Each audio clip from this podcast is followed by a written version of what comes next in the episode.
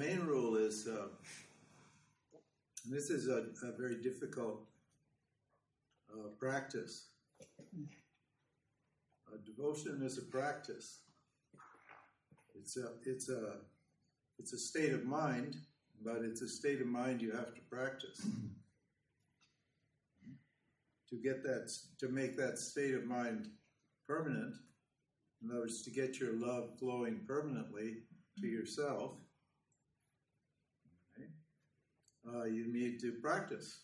If your love's not flowing to yourself all the time presently, your, your love is not going to go to yourself unless you train it to go to yourself because basically our love goes to objects, to situations, to people, to things. It doesn't go here, it goes outside. So, the whole idea in Bhakti Yoga, the yoga of love, is to uh, ch- change the direction of the mind so that it looks in and not out.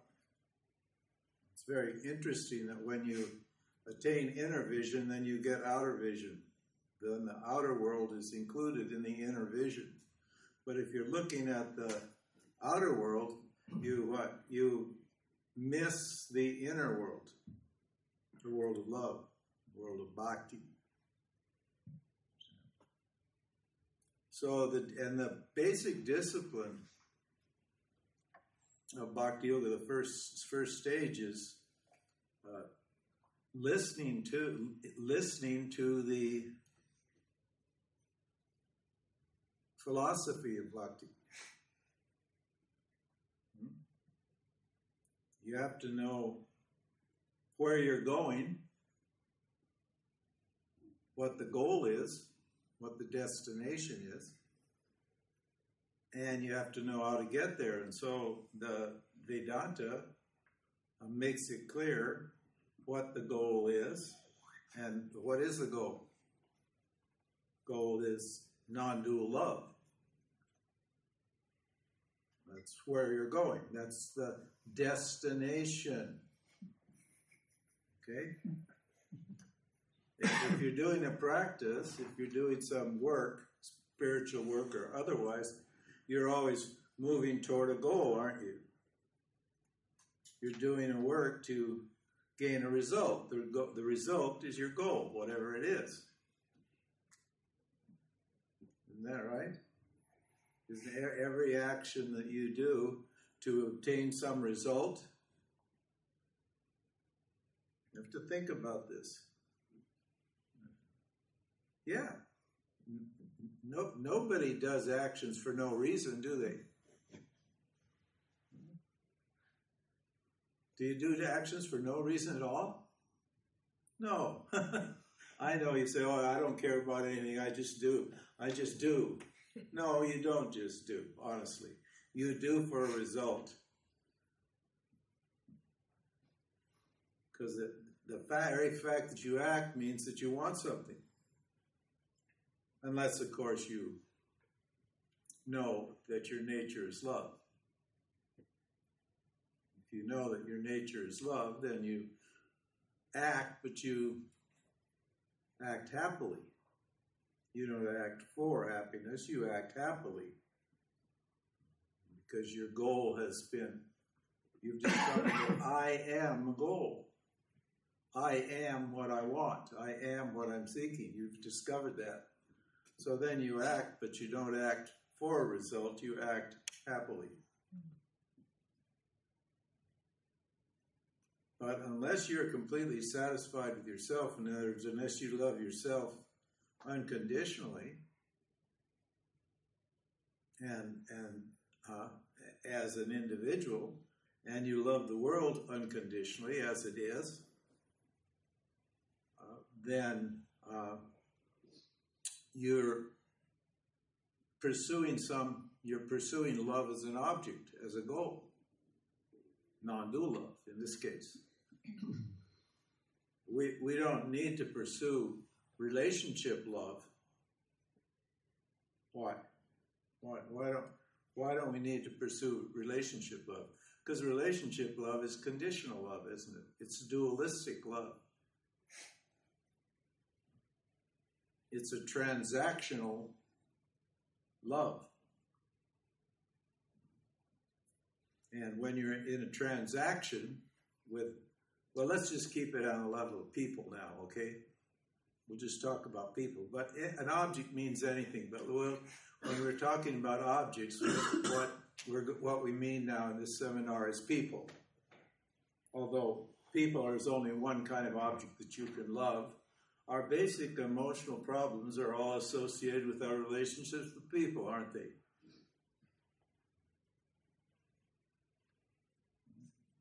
Is that? Isn't that where your emotional problems come from?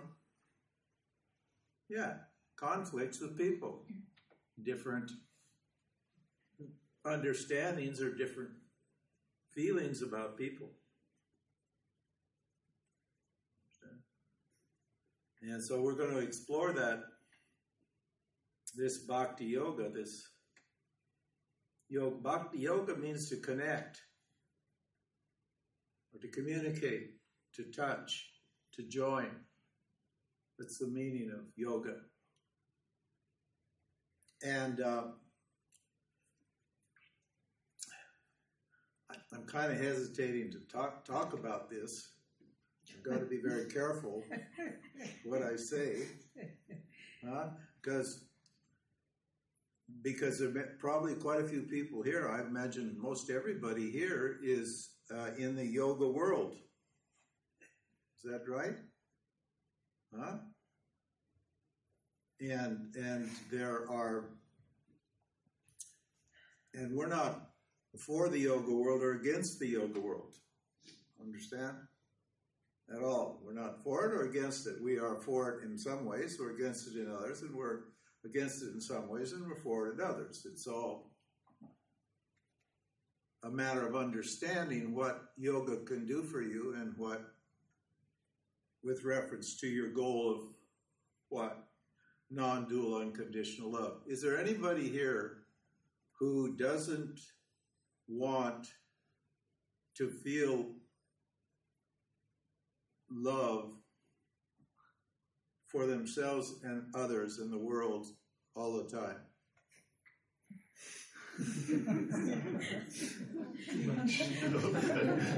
I, I, I, put all the time in there because we do want to feel love for others, but only part time, right? Maybe we want to love ourselves full time, but we don't necessarily want to love everybody else full time, do we? Isn't that right? Come on, let's be honest. You got this. You have to be very honest here, okay? Don't you can't pretend. You can't fool yourself. People love to fool themselves. They love to delude themselves. You're either your own best friend or your own worst enemy. And you're your, very, your own best friend when you're totally honest with yourself. So, and so we're going to put you in the hot seat. That means, you know, we're going to ask some embarrassing, difficult questions in a friendly way. There's no judgments here, okay? No, we're not going to judge you. Uh, because that would, if we're judging you unfairly, that's not non dual love, is it? Where we're just going to explore our, our emotional relationship to the world and to ourselves. Because that's all there is, isn't it? There's me, a conscious entity, conscious being, and, and an existent conscious being, and uh, hopefully a loving conscious being. And then there's the world. Isn't it right? The world means objects. And my life is what? It's nothing but a tran- transaction between what? me, the subject, and the world, whatever it is, in this case, people, we'll just leave it at people, isn't it? Of course, you interact with plants and animals and physical objects and situations. Of course, you do that. Maybe you don't love situations too. That's just another thing that is. Uh, if you find yourself in a in an uncomfortable hotel room, there's no people there, but it's kind of hard to love that uncomfortable. I, I was in one recently. They were fixing the hotel, and the air conditioner wasn't working, so it was making this noise all the time, and I had a hard time loving the hotel.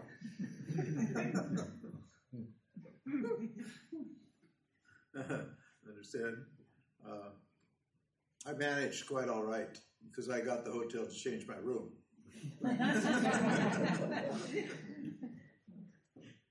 but we're always confronted with this conflict, with this suffering, with this unhappiness, according to our circumstances and the situation, whether no matter what kind of object is involved in in your my situation.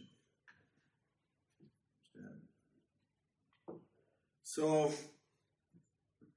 this uh, Vedanta and Vedanta uh, has a has is hundred percent for the practices of yoga.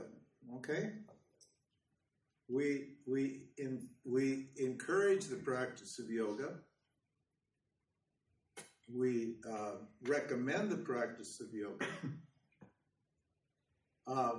But the philosophy of yoga, we call it's called a darshana, the philosophy or the ideas of yoga are not suitable for attaining non-dual love.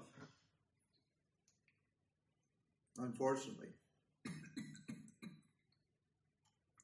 Vedanta, however, uh, philosophically,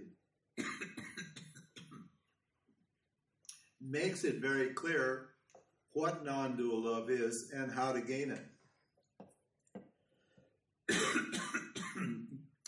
Dualistic love is I love, let's say, Sarah, is that Saraswati, I think, huh?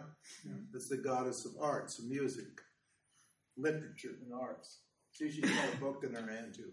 That's the scripture, and, and this uh, Veena here is uh, music. It's the song of God. She's playing the song of God. means she loves God. Okay, so now, if I love Saraswati,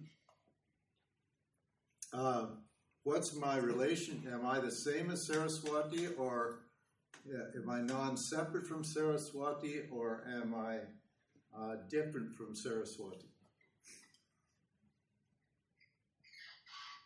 What's my What's my relationship? The same. It's the same? No, different. It's different. Isn't it? If I love Saraswati, and that's the word Saraswati means me. Right? If, uh, why do I love a, a, deity? Why do I love a God, a personal God? Say, say Saraswati. Sometimes it's Ganesha. Why do I love that person, that deity? What's, what's the real motivation? Because did you ever meet Saraswati anywhere? huh? It's not a person, is it? So, what does it represent? This we're talking worship of forms. That's du- Dvaita. That's called dualistic devotion. There's nothing wrong with it. Even Vedanta's dualistic devotion. Don't worry about it. But what does this word, Saraswati, and this symbol, what does it represent? Creativity. Huh? Devotion. De- well, devotion to what? Who's devoted to what? Devoted to God. Huh? She's devoted to God? But she's She only a sings- she sings picture. the song of the Lord. She's only a symbol, isn't she? It's not true. But Isn't she only a symbol? So if she's a symbol, she can't be worshiping anything. But when I say Saraswati, I, I'm making the point that nobody ever met Saraswati, did they? Or Ganesha. Did anybody meet Ganesh? Everybody loves to love Ganesh. Right? Ganesh is, we don't have Ganesh here, do we? We got Rishis. Huh? Isn't it? Aren't those the three? Those are Rishis? I don't know. Yeah, those are rishis. See their books here? These are the holy books.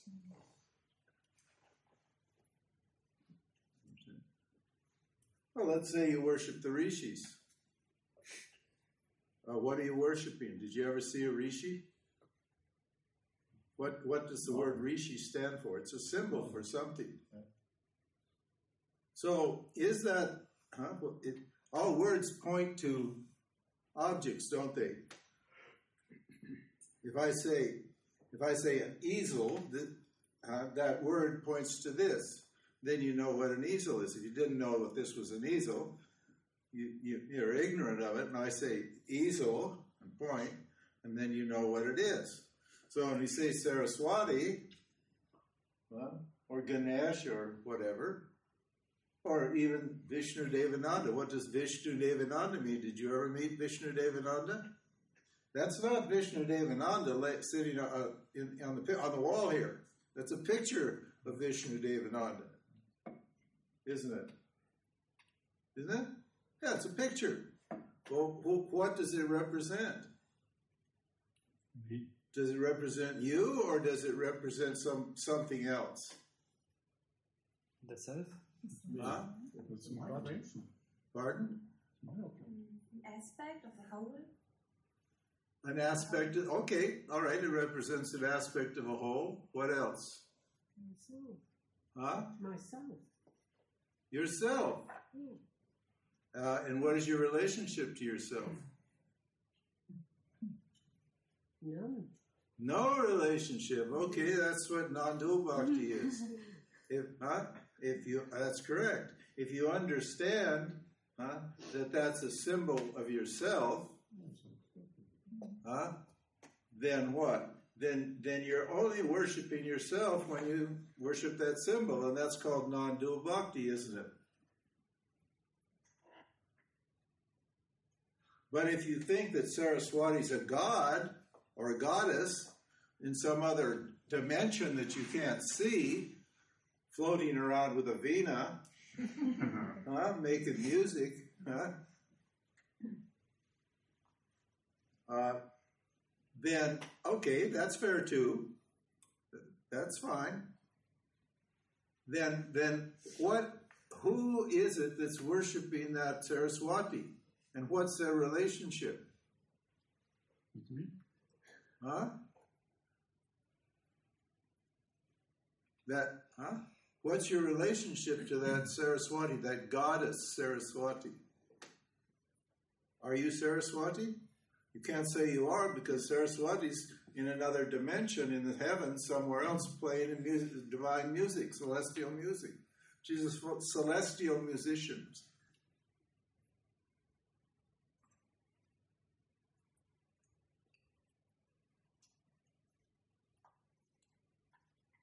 So, so the question is, you know,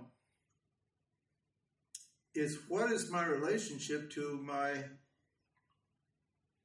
the objects that I love? Now, yoga means that the object that you love is something you're trying to gain. You want to gain that object. Yoga means prapti, it means to get, to gain, to connect, to grab, to communicate with. I want to touch that object. That's, that's the meaning of yoga. Uh, how do you touch Saraswati? A form. How do you touch? How do you touch a symbol Only in my mind. in your mind? Well, that's where you touch everything. You, you actually can't. There's no physical touching. So simple. Huh?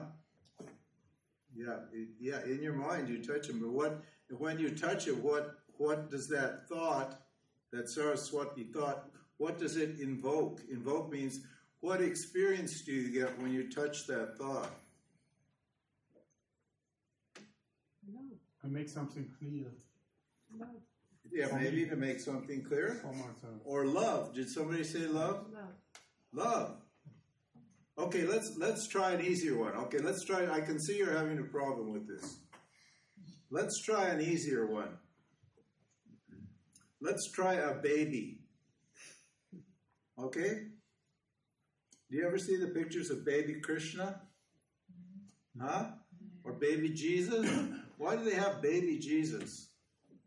Or baby Krishna? Or baby Shiva? Why do people worship babies? It's easy. Innocence. Easy. Huh? It's easier. Purity. Yeah. It's easy, yeah, purity, and, and what what so so that's right. So and, and what and beauty, purity, what and love, isn't it? When you think of a baby, huh, you feel love, don't you? You you don't even have to have a baby present to feel the love, do you? You just have to think the baby thought, and what does the baby thought do? Huh? It puts you in contact with the love that you are, because the baby is a symbol or an embodiment of your own love. So, really, when you're worshiping a symbol or a form, you're actually worshiping yourself, but you don't know it.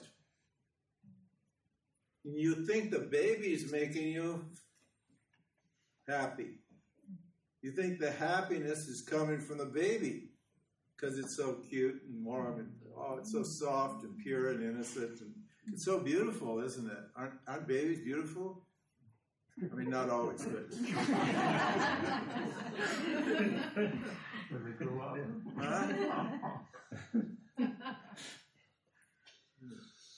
Because that symbol uh, touches. In other words, it, it it invokes. The word is invocation. It it opens up a place in you that allows the love that you are to what? To bathe that symbol in love or beauty or truth, whatever it is. You can say beauty or light, clarity. Somebody say clarity. That's a good one. The rishis represent the clarity of knowledge. And what is the knowledge? But where, where are we going with this knowledge? The knowledge is I am love. That, huh? That I'm also love. Pardon? I'm also love. Not also, I am love. There's no also. Huh? if there's an also, then that's dualistic love, isn't it? I am love, and love is all there is. You know that Be- uh, Beatles song?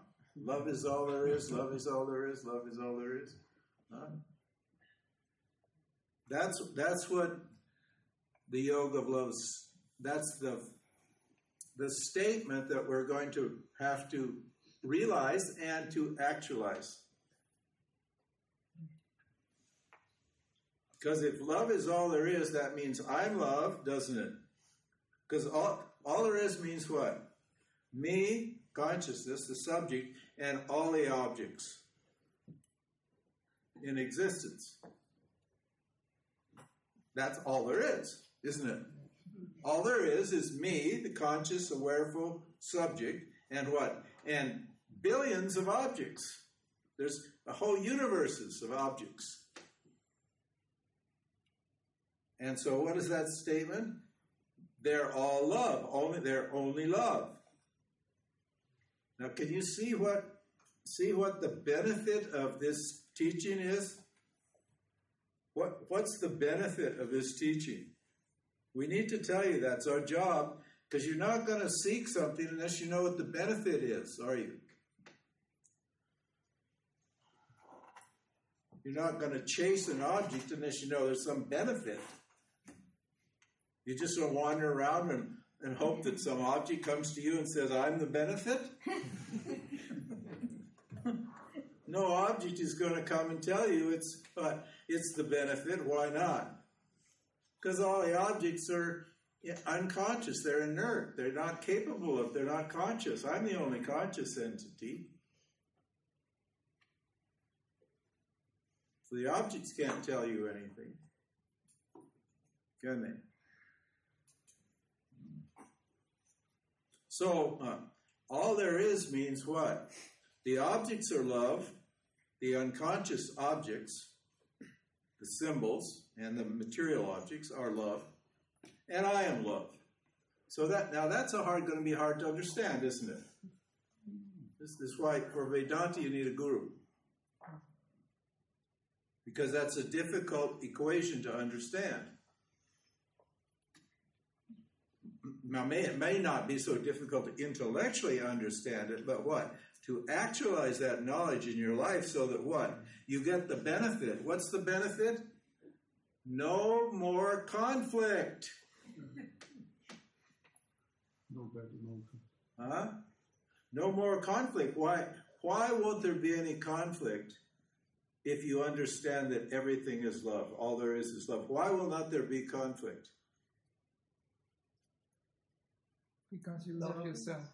Huh? There's only love. Because there's only love and there's nobody else to have a conflict with, is there?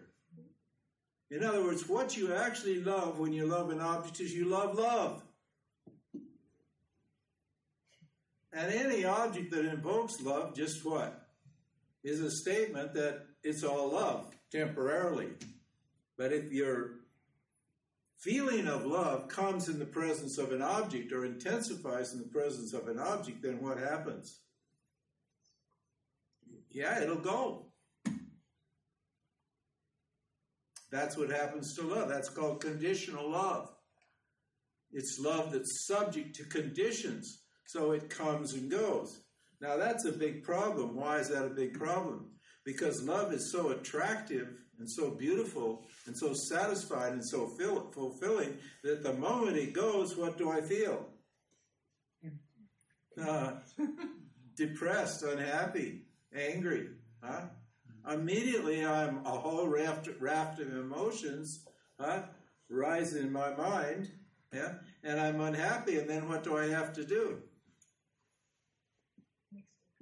I have to go back and try to get get another object that makes me feel that way. Until I've what, extracted all the love from that object, which there isn't any object. In other words, it's just like taking a pill. You know, the first time you smoke a joint, you get really high.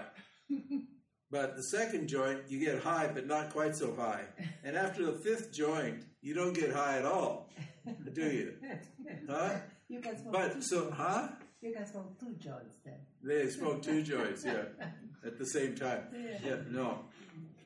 It doesn't work that way. All objects, what they they have? What's the what's the word for that? Uh, Diminishing return. huh? Diminishing return. Yeah, the law of diminishing utility or your diminishing returns. Huh? The more you use, the more you contact an object, the less power it has to produce an effect on you. You smoke a cigarette, it's all good. The first time I smoked a cigarette, it was like, oh my God. That was the most blissful, one of the most blissful experiences of my life. I was 14. I, I, I didn't know there was so much pleasure. By the time I was 25, the cigarettes were smoking me. I was a chain smoker and I was getting no pleasure out of it at all. So what? So the joy was in the cigarette? The joy was in the object? This is why people who chant mantras, for instance, have to keep chanting different mantras. Because a mantra works for a while, they worship one God, and that works for a while, and then it starts to, to wear off, and then they try to find another God or another deity to worship that gives them a charge, and then after they worship that for a while, then they have to keep hopping around. That's why in India they got 10,000 gods, because you can never worship them all, so you can keep. them. no, that's not really the reason. the real reason that the reason they have so many gods in India is because why? Because everything is a symbol of God. And and you have infinite numbers of types of human minds, so you can choose any object to worship that you like. Because they're all what? They're all God. Appearing as what?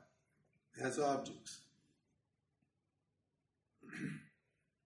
so, what we're uh, going to uh, investigate here is, is, is our relationship to our feelings, our emotions. Because our emotions are love, but love is not an emotion. Okay? Our, our emotions are love, but including hate and anger, those are love. But love is not an emotion.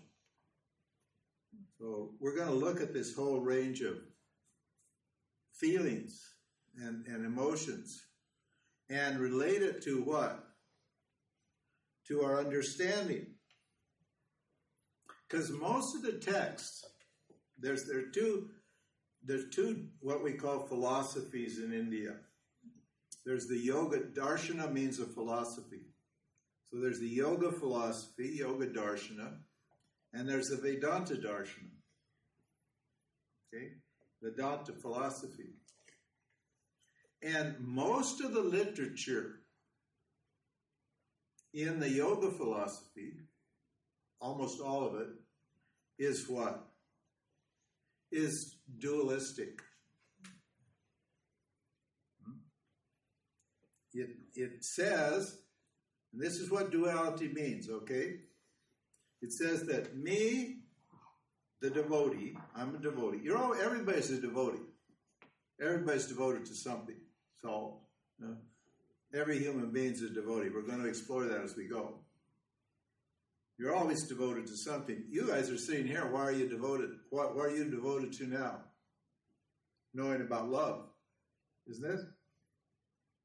Yeah, you're devoted to the knowledge of love. You want to know what the hell this non-dual love is, right? Otherwise, you wouldn't choose this seminar. You take the Kundalini seminar, or the Hatha Yoga seminar, or or some other seminar. Who knows? Or the Knowledge Yoga seminar, or the meditation seminar, because you love meditation. It's all. Huh? So you, you want to know what love is. Now, du- dualistic devotion, dualistic devotion, okay, means what? That the subject, the devotee, and the object are different. Most most religions, huh? Most religions, are, in fact, I don't know any that aren't, are are dualistic, aren't they? God, the God that is worshipped is what? A remote God means it's not a God that's present. It's a God that's what? Well, let's say, let's just take Christianity, for example. It's a God in heaven. They got a word for heaven. Heaven is not here, heaven is somewhere else. So, this God that creates the world and so forth and so on is not sitting right here, so it's not available for direct appreciation. It's only available elsewhere. And that God that's wherever it is, and it could be any all religions are this way. Their their God is is never present. Although there's certain in Africa you have some animistic religions which say that God is is all the living creatures that are present. This is the spirit in all those living creatures. And so that's a much more present and available experiential kind of concept of God than the idea, uh, even though it's still dualistic. But uh, so, so that God is somewhere else, and where am I? I'm here. now, that's going to necessitate yoga, isn't it? Yoga means an action. Yoga's for actors, for doers. Yoga is about doing things, about gaining things, about doing actions to gain results. That's what yoga yoga is. So how am I going to how am I going to get to God if God is some, not here? How am I going to get there? It's not here. I know, I understand. In religions, they don't tell you this. Well, they tell you, but they've got a funny story about it. Huh? They, this is one of the stories. There are other other stories, but they all boil down to the same story, and that is what? Well, you just have to suffer here, and then when you die, if you've been a good person here, you go to heaven, and there you meet God. Right? You've heard that story? Is that a is that a good is that a attractive story to you? it's it, there's billion there's a couple there's at least a billion people, maybe more, that believe that. It's enough for them. That's what we call duality. It's Dvaita Bhakti. Bhakti means worship. That's good. It's fine. Nothing wrong with it. We're not condemning those people. There's no no judgment about it. We're just trying to understand here. And now we're looking down on religion. In fact, we're going to teach here. We're going to teach what what Vedic religion is. We're going to teach it. Well, tomorrow we'll explain it. Slowly we'll explain it because we got we got some time now, don't we? We have four days, and it seems we've got an evening class too. Do we? Yeah. Gee, you're working me hard. I thought we were going to just do two and then we're going out and party. So we're going to have to party in the evening too. We're going to have to party with God. So we got lots of time here to what? To explore this topic. Understand? And and the way it works, the discipline that you have, this yoga, this this job, your job, is to just just hear what I say and not argue with me in your mind. Okay? now you can argue later. We'll, we'll have Q and A. We'll, we'll huh? You can argue. You can fight with me, so it's all right. Be, better have your arguments all pretty well laid out because you know, or, or at least be have the karma yoga attitude and be expect expect you might lose. Because so far I haven't been defeated in an argument on this topic. Uh, my wife be, defeats me on other topics, but but on the topic of God, no. No, you can. You can argue. You're going to argue because this is a provocative teaching. Huh? This, this is not, huh? Isn't it provocative? We're, we're making statements that don't make some, a lot of sense. God is everything, and you're always experiencing God, and God is here and now. Isn't that kind of a radical sort of statement to be making? That's not normally what I think, is it? That's not normal. That's quite a radical statement to make. So, huh? So you're going to be irritated, maybe, and that's fine. But say, think about it, save your arguments, and then we can argue later. But the best thing to do is just listen carefully because we will solve most of those questions that we provoke as we go along in the teaching. And, and if, if you if you didn't understand the answer, we, we, we create the question and then we give the answer. Now, but in between the question and the answer, there's a, a logical sequence of knowledge that needs to be understood by you if you're going to accept the conclusion. Understand? So your job is to listen without prejudice until you're really clear that you've heard the whole idea, and then you can argue with it, either in your own mind or you can raise your hand and, and I can help you to understand. I can help you to see where you need work in your understanding. Because the scripture is never wrong. You're never arguing with me, you're always arguing with the scripture, and the scripture is never wrong. That's why the scripture is, it hasn't changed for like thousands of years. This is a Purana. Purana means the most ancient scripture, And the scripture hasn't changed for thousands of years. The reason it hasn't changed is because it's always right. But it's okay if you don't understand it. That's my job. My job is to help you to reconcile your belief about yourself and the world and God huh, with the scriptures statement about what God and the self and the world is. So, uh, so that you could come together with this and gain that non-dual vision, that non-dual love that is the fruit, the result of inquiry. So we're making an inquiry into love, into God. That's what we're doing. That's our that's our brief here. Okay. Now, the the the the, the yoga darshana, the yoga philosophy is is absolutely essential for understanding this non-dual topic. Why?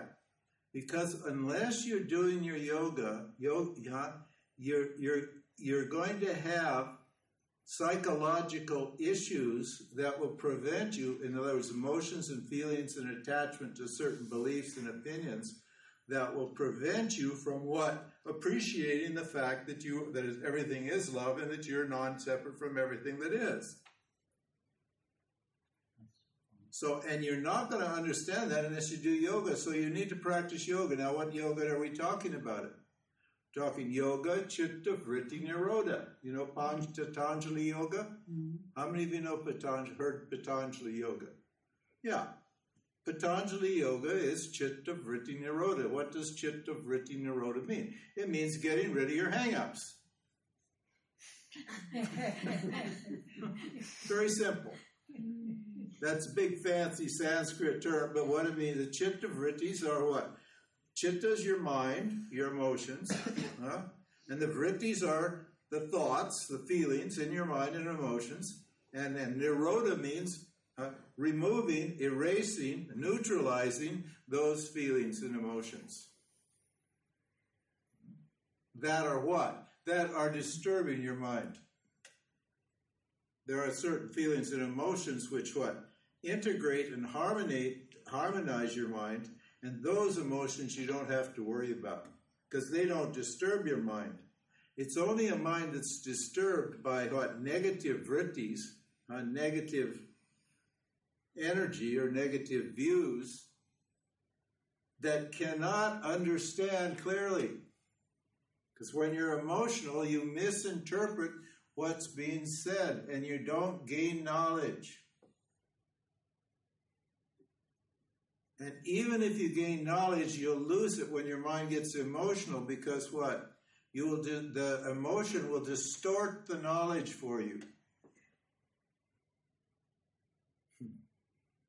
And you'll believe something that's not true. Thinking that it's true, that's the worst thing. Thinking that a piece of ignorance is the truth is the worst thing you can do. That's terribly, terribly frustrating. So, so yoga is absolutely essential for what? For gaining freedom and non-dual love. Now, what is what does freedom and non-dual love have to do? What does freedom have to do with non-dual love?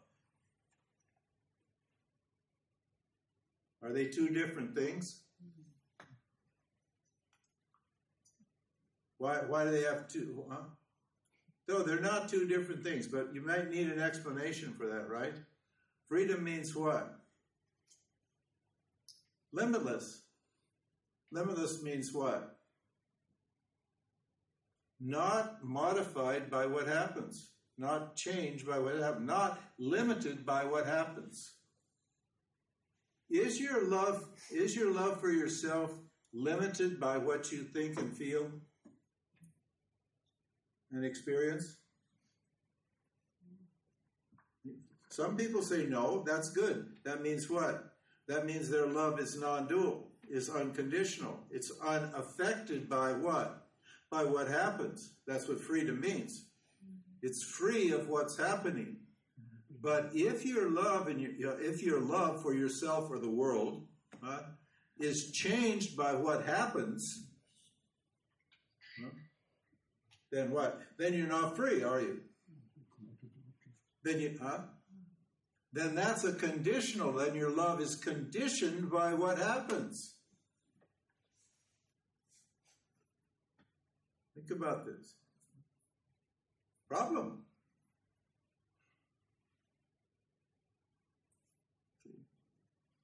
Because what we're saying, what Vedanta says, what this scripture says, I'm just giving you kind of the introduction and the big picture.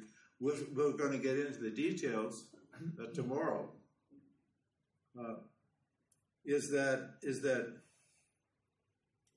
this, this this love that we're talking about is always present and is your nature and is what freedom from what dependence on an object for love. So, what means what? I can love myself when I have no money in the bank. Can, can you love yourself when you have no money in the bank? Do you still love yourself as much when you're broke? Huh? Can you love yourself when you don't have a, a job? Huh? Or do you feel like a failure? Do you feel like a loser? Huh? Because you, huh? Think about it now. This is serious. Hmm? How is it? You, huh? What? What do you? What? Or okay, if you don't have a relationship, huh? Let's do relationships, huh? Uh, okay, a, a, a, passionate love relationship. let's, let's, make it even more juicy. Huh? How do you feel uh, if you see somebody in love, two people in love, and they're just all over each other? You know how that is? How do you feel and you don't have it when you see it? Indifferent? If you're indifferent, you uh, well, I mean, there may be reasons for your indifference. you may be an enlightened person, or you may be just a, a cynical, dull person. we don't know. You only, you only you know that. Think about it. How do I feel? So we're going to ask Do I need an object to love? And if I do, what kind of object was is useful for what? For cultivating love. Cultivating love means making love grow. Because spiritual growth is a growth in love. The spiritual path is a path of love. From the beginning to the end, it's a path of love. And it's a growth in love. It's a, it's a continual expansion of love to include everything. From, from just love of my own personal self to the love of everything. It's a growth. So we have to explore at every stage what it is and how it works and what you can do uh, to in, enhance your love. Because uh, there's nobody that doesn't have love. Why is that? Why is that? It's your nature. Yeah, it's your nature. It's your nature. It's that that that love is the nature of the self. There's only one self. There's only one self. Right now, there's a self here speaking through this body, and there's a, one self there listening through all those minds, bodies over there. It's the same self that's speaking here, it's listening there. There's only one self. And that self is nature, is love. Understand? Is that your understanding? Is that a daily understanding? So that when you when you function in the world, what everything goes smoothly and harmoniously and happily, or do you, huh? Because if, if it is your understanding that everything goes smoothly and harmoniously and happily, because everybody that contacts you feel that they're contacting themselves. And, and the love in you uh, invokes the love in them, and they appreciate that, and they're happy to serve you, just like you're happy to serve them. Love is service. And any kind of differences are, are resolved in that love. Understand? If it isn't, then what? Then the differences what? Create a continual what? Irritation in your mind, continual suffering in your mind. We call that suffering. Because you're seeing people differently. What are you actually seeing when you're seeing differences there? You're, huh? you're looking at their conditioning. You're not looking at the one who's conditioning. Christ said, hate the sin, not the sinner. Why did, why did, why did Lord Jesus say that? Hate the sin, not the sinner. They can help it. Huh? They cannot help it. They and, and they can't help uh, they, the the the sinner can't huh? can't help it, but the sinner's nature is love, also, isn't it? So there's no sinners here. Everyone is just as love, but what? Because for lack of understanding of that fact, then what? They do actions that are not in harmony with their nature. And unknowingly, they think they're separate people, and that that that, uh, that life is a is a battle for g- gaining things, and that things can be lost. And they're looking at people as competitors, as huh? As adversaries and competitors. They're comparing themselves to the other people and trying to determine. So they their their viewpoint, huh, is producing all kinds of suffering.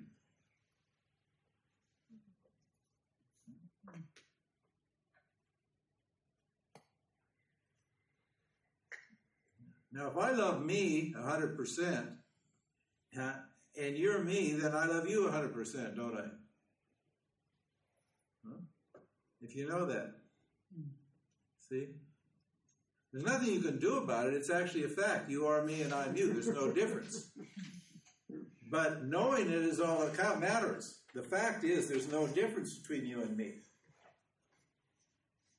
On, on the conditioning level, there's differences, aren't there? I'm a man, you're a woman. I'm, oh, I'm 80 years old, you're whatever you are, whatever it is. I got false teeth, you probably don't.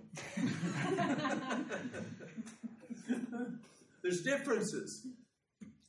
I have a certain personality. Your personality may be different. There's differences.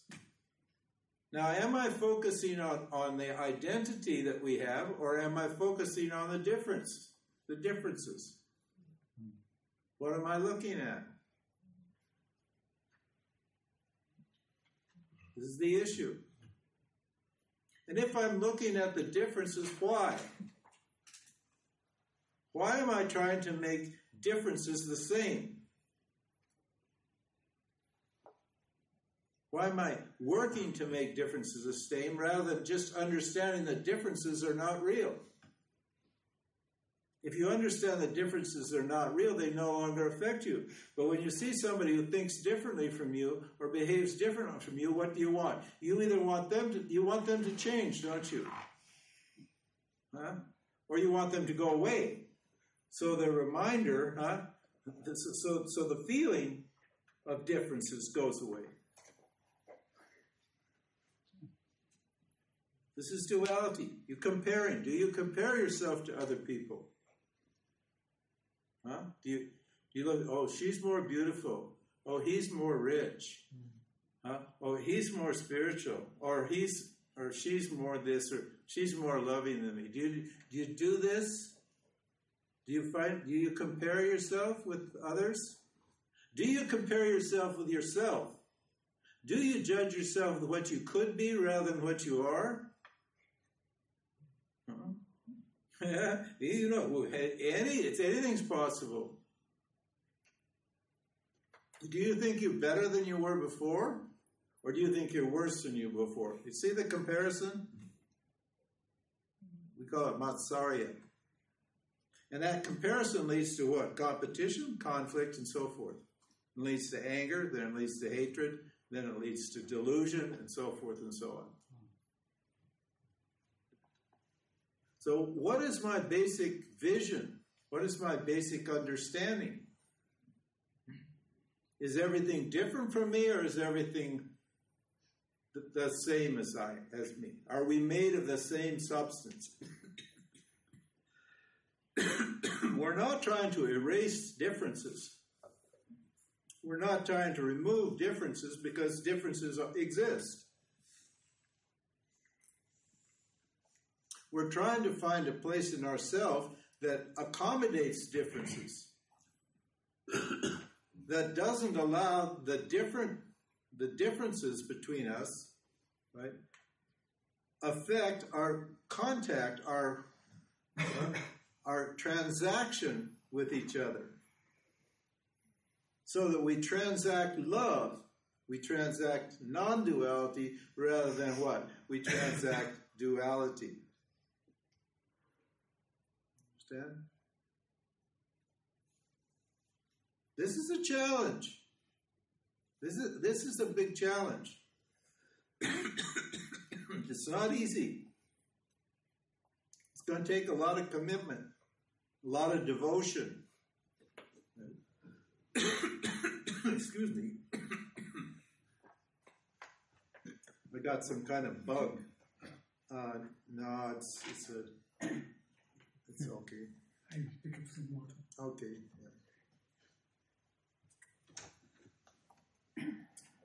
yeah. Excuse me.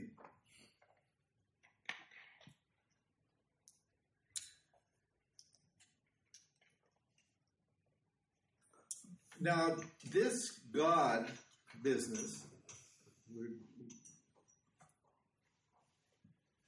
is is the essence of this teaching. Okay? How to relate to God, what God is, and what a devotee is. Okay? And we provisionally, Vedanta, we provisionally accept duality. Provisionally means we're going to eventually remove duality, but we can't just remove duality immediately. That would be nice. It would be nice if we could just in five minutes take away all your duality, and then you'd be happy, wouldn't it? Wouldn't you? Huh? Like driving up to the fast food window at McDonald's. what do you want? I want a non-dual burger. and then then you drive up, and like three minutes later, they give you the non-dual burger from the through the window. Huh? You know, you, you can't order up a non dual burger right away. You have to take a dualistic burger. So, so we we accept that we're in duality. Okay? We accept that, that there's a part of us that thinks that the world's different from us, that believes that differences are real. We accept that. You know, in the modern spiritual world, they don't like that. They don't want to. They don't want to analyze duality at all. Understand? Well, what do they tell you? There's no duality. There's no world. There's no ego. There's no teaching. There's no guru. It's all just consciousness awareness and leave it at that. And that's a pretty frustrating message, isn't it? Yeah, it's a it's a pretty painful, frustrating message because I'm firmly situated in duality here. Huh? I should have handled. And, and, and there doesn't seem to be a rocket ship that'll just take me to non-duality over, you know, instantly. Even, even if I get my kundalini going and can blow up, off, blast myself into some transcendental state, I'm going to come down again. My rocket's going to come down again. Because anything that goes up is going to come down, isn't it? So there's no quick fix here. Don't expect a quick fix. Thank you, Beta Murti. Don't don't expect a quick fix. It's, it's going to be work. I'm going to work you guys hard because I'm working hard. I'm going to make you think. Okay? That's that's my job. Is to make you think and to learn how to think uh, non-dually. But, but we have to start from where we are, which is dualistic thinking, subject and object, differences. We have to incorporate differences. Some guy just wrote me an email. I, I uh, posted a video on uh, YouTube, you know, and, and, and he, he didn't like the idea of God. He said, well, where's the non duality there? Huh? He, he wants to argue with me. I still, I'll write, I'll argue with him, but I'm too busy this week, so he'll have to wait for a week. There's non-duality isn't in conflict with duality. You can keep your duality. Understand? Huh? You can keep it quite all right. Why? Because it doesn't conflict with non-duality. When you understand what non-duality is, then what? Duality is not a bother because they're in different orders of the one reality. It's like, does a dream actually, if you have a dream, does that actually contradict what you experience when you wake up? Huh? It does? You, you mean you're a different person when you wake up after you had a dream? No. You understand what I mean? Yeah. No, I mean because uh, the dream you and the and the and the waking you are two different people, aren't they? It doesn't look like it, maybe. But say I got mad at my wife and I strangled my wife, and and then I when I woke up, I I went to the police station. I felt guilty, and I went to the police station. I said, uh, "I'd like to please arrest me, put me in jail." I, uh, they said, what for, sir? What was your crime? I said, I strangled my wife. And they said, oh, well, very good. Where's the body? Show us the body. And I said, in the dream. They said, oh, no, never mind. It's okay. Uh, she can be dead in the dream because we can't put you in jail in this state. What? Because why? We need a body. So, was there actually any contradiction between the, the death in the dream and the, my wife who was sleeping in bed next to me? No. my wife is alive there next to me, and I'm dreaming what? That I strangled her. Where's the contradiction? There's no contradiction. So there's a, huh? There's no contradiction between duality and non duality either. Why? Because what happens in this world doesn't affect what? The self. My nature is still love when what? When my ego is having a fight, isn't it? Huh? So non duality and duality are not opposites. If they're opposites, then we have a problem, don't we? Then when I'm when I'm having duality, I don't have non-duality, and when I have non-duality, I don't have duality. But it's not my experience, is it? Because my nature is love, whether I'm having a fight or not. Isn't it? Yeah. Huh? Yeah, of course it is. When we say my nature is love, what do we mean? Maybe that's a problem. I can see some of you are having a little problem, difficulty understanding this. When we say my nature is love, what do we mean? My existence.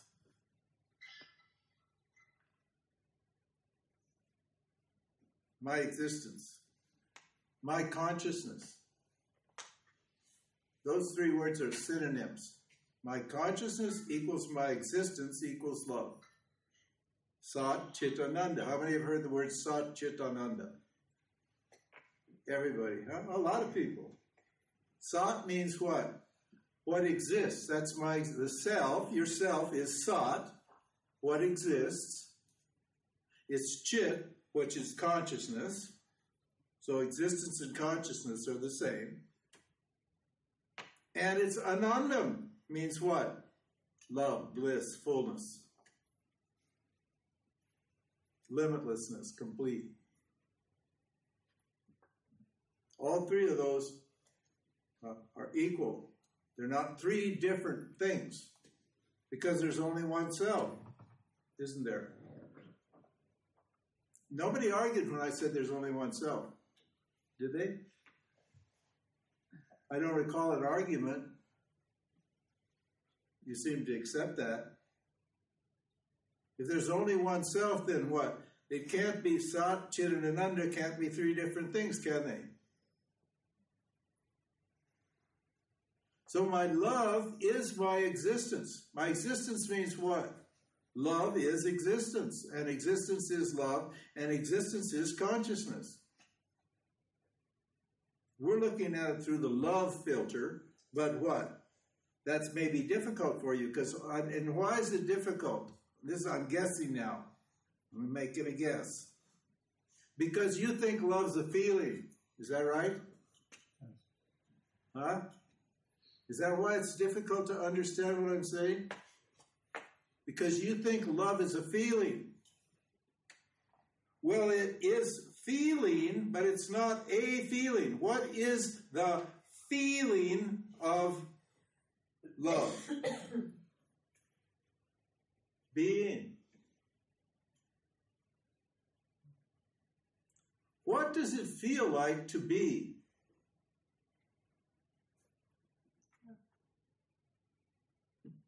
Love. Huh? Is that right?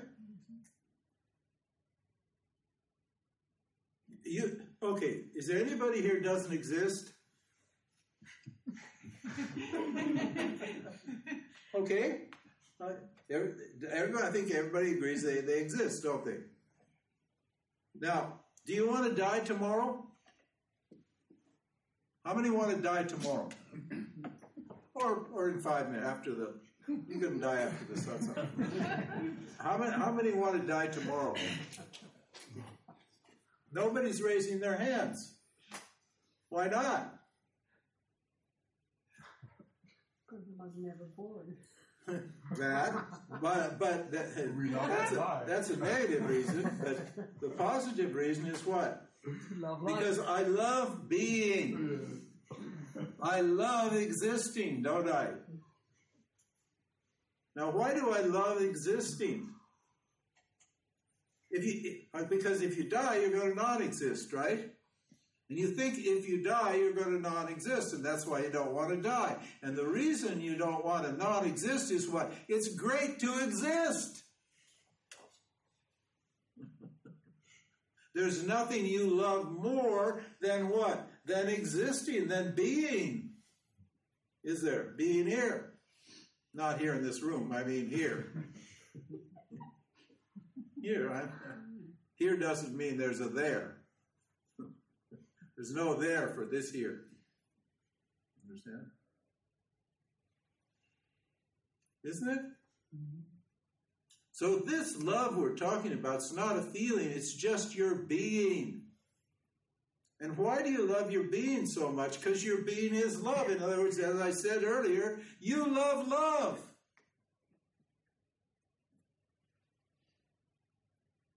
It's love you love. You love the objects because the objects, whatever objects you love, because those objects put you in touch with the love that you are, that the isness that you are. You don't love the object for its sake, you love the object for your sake. Huh? Is that right? It says in the scripture, you don't the husband doesn't love the wife for the sake of the wife. The husband loves the wife for his own sake. The wife doesn't love the husband for the husband's sake. The wife loves the husband for the wife's sake. You don't love your kids for your kids' sake. You love them for your sake. Because when your kids start misbehaving, you don't like them. Isn't it? Mm-hmm. Yeah, you just you wish they were somebody else's kids.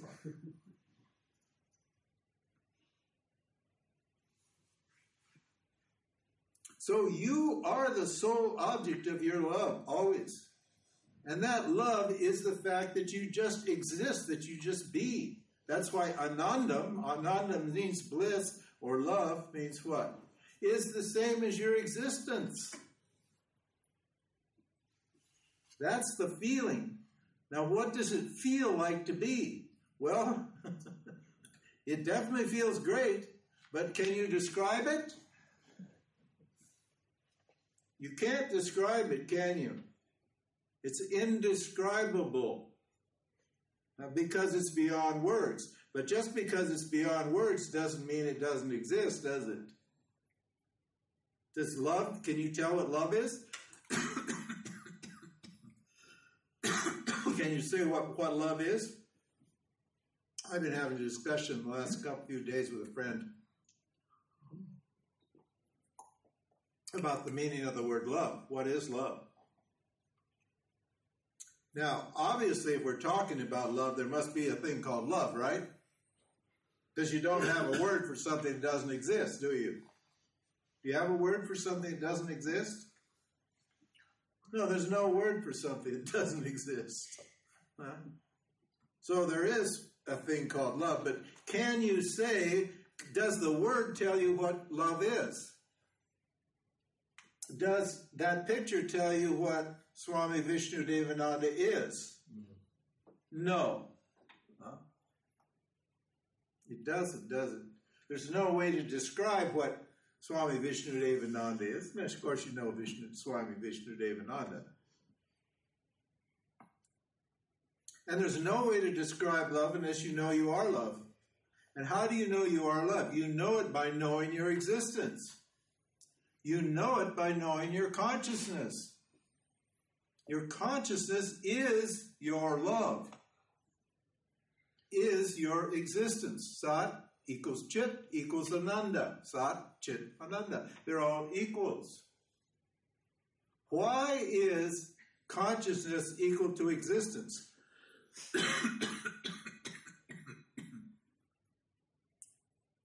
Do you, okay, I'll give you, tell you why. I know this is kind of rocket science, and if you don't not getting it, it's okay. We'll come, we'll we'll try to help explain that. But our teaching is is what first we explain the big picture, and then we come down and work it all out. So we'll get back to it if you're having a hard time with it. But let me ask you this: Do you exist unless you know you exist? Let's say, huh? Do you exist if you don't know you exist? Think about it. Yes or no? Yes.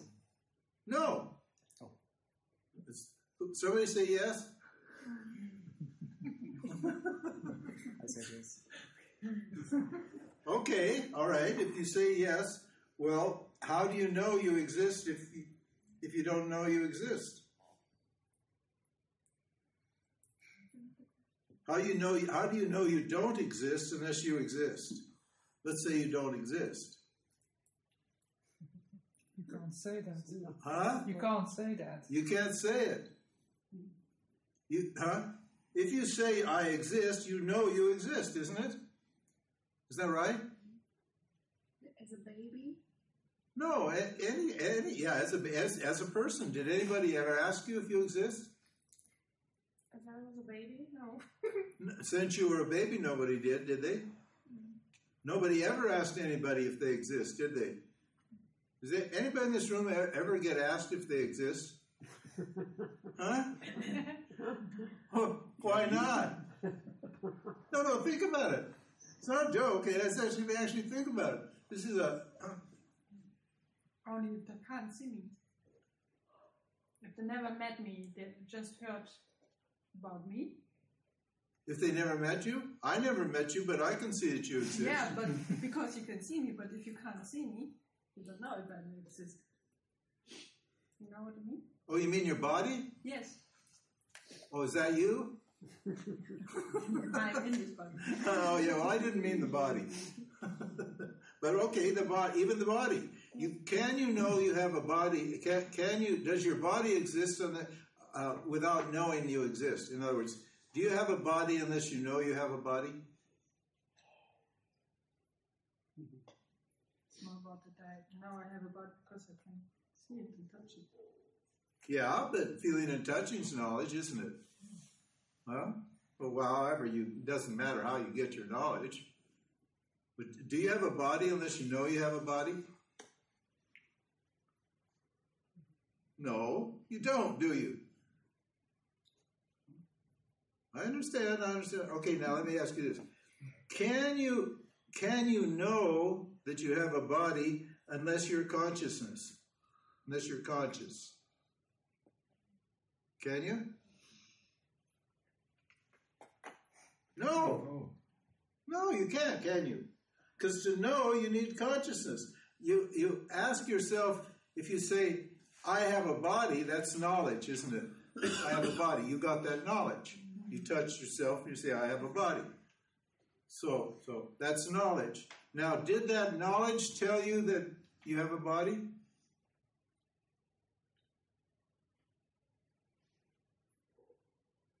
The knowledge didn't tell you anything, did it? Because knowledge isn't conscious, is it?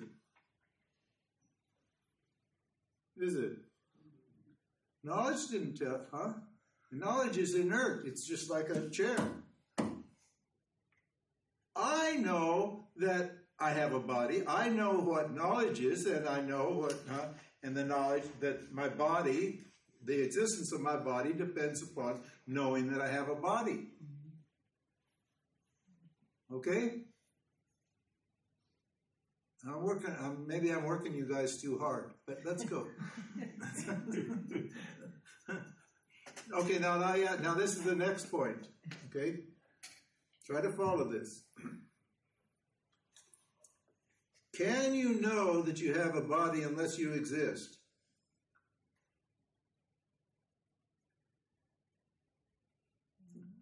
Huh? Yeah. No, you can't, can you? So what? So is your existence different from your consciousness?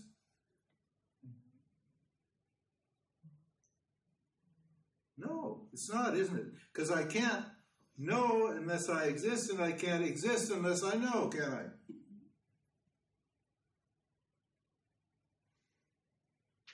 Huh? What came first, the chicken or the egg? It's the same logic, okay? Did the chicken come first or the, or the egg come first? There's no first, is there? Where you have a chicken, you have an egg, and where you have an egg, you have a chicken. Now, where you have existence, you have consciousness, and where you have consciousness, you have existence, and where you have consciousness and existence, you have love. Because all three are what? Synonyms. Now, this self, this love that I am, can is never an object. This is why when you're seeking for love in people or in objects, what? You're not going to find it because the objects don't have any love. All the love's in you. You are the love.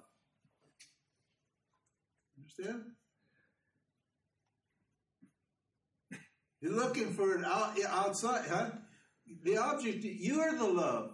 And you want it from an object, and an object doesn't know, huh, who you are, does it? Does your body know who you are? Does your mind know who you are? No. They're just inert objects for gaining knowledge. But they don't know anything. They're just instruments for gaining knowledge the body and the mind, the motions, and so forth and so on.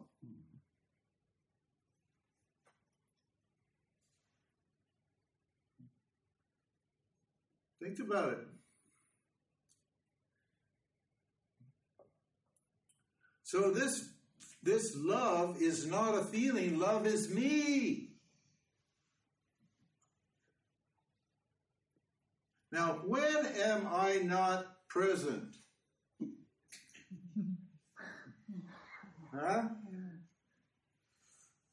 Let's get the right me. Let's get the right I. When is this I, this existent, conscious huh, love, when is it not present? It's never not present. Means it's always present. Why? Because I'm always present.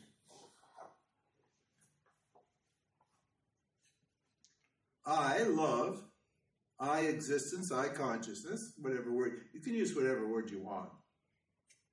Am always present. And is there anything other than me?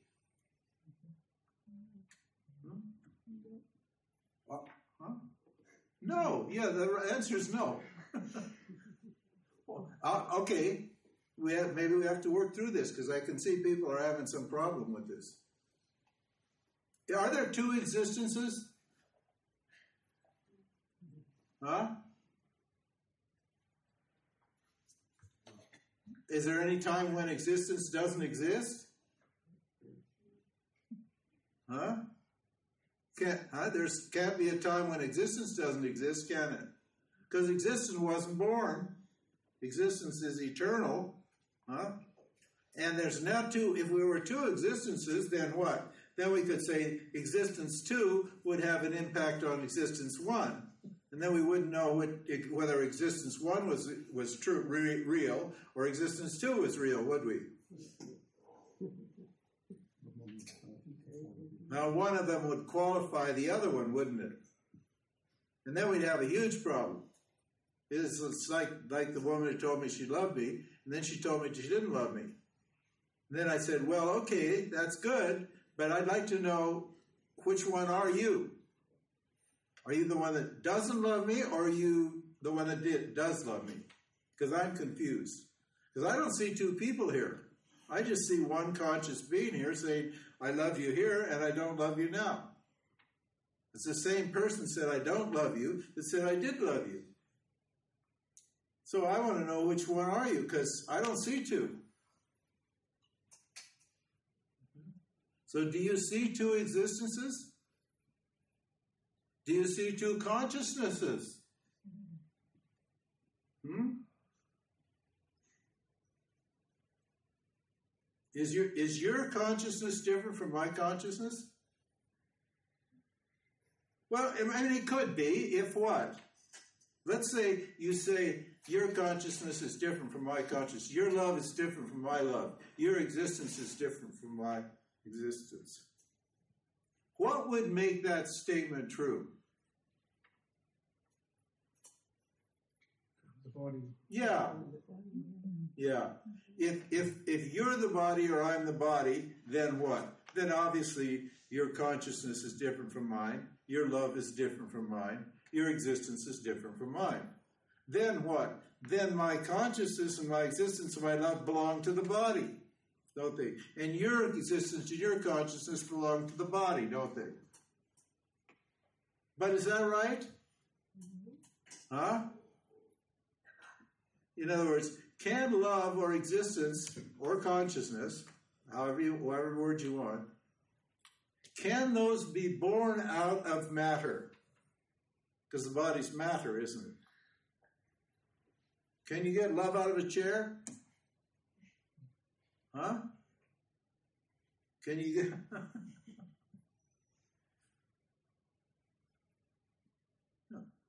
Matter, huh? The body depends upon consciousness, on love.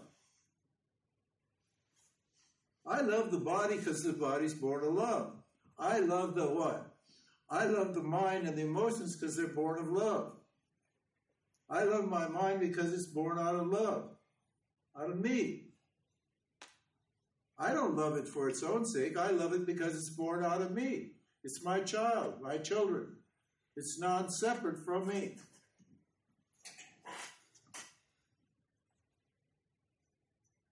But huh, but my body and mind and myself, what? My existence are what? Am I them? Hmm? They may be me, they may be born out of me, but uh, am I my body and mind and myself? My my body and my mind and my emotions, am I? No. I'm free of them, but they're not free of me. Isn't it? They depend upon me, they're born out of me, they depend upon me, but what? But I don't depend upon them at all. I'm free of them always, aren't I? If the body and mind and, and, and my emotions are in duality, and I'm not in duality, in other words, I'm the non dual consciousness, existence, love, if I'm Sat Chit Ananda Atman, Atman means my essence, if my essence is Sat Chit Ananda, then I don't have a problem with uh, my emotions and my feelings and, and, and, and my body, do I?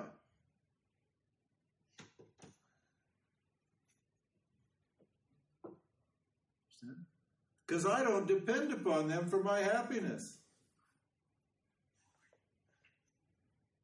Happiness happens to be my nature. It's not a happening that comes when what? When I get an object that's uh, conducive to my likes or dislikes.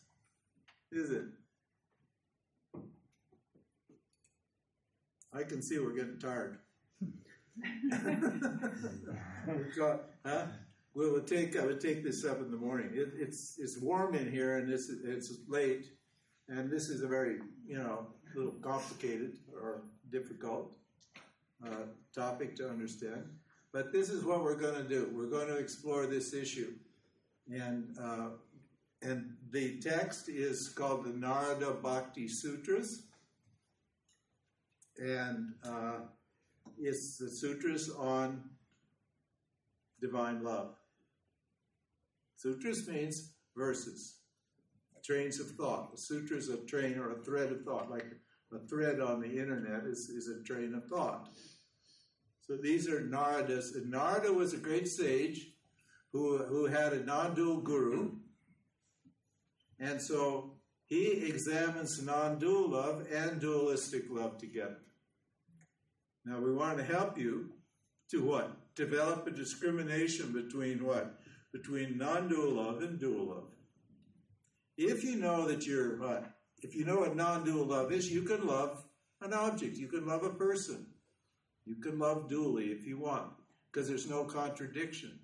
But if you only love an object without knowing that what that what's what's common to both, in other words, knowing that the object that you love is actually yourself, then you're going to have problems.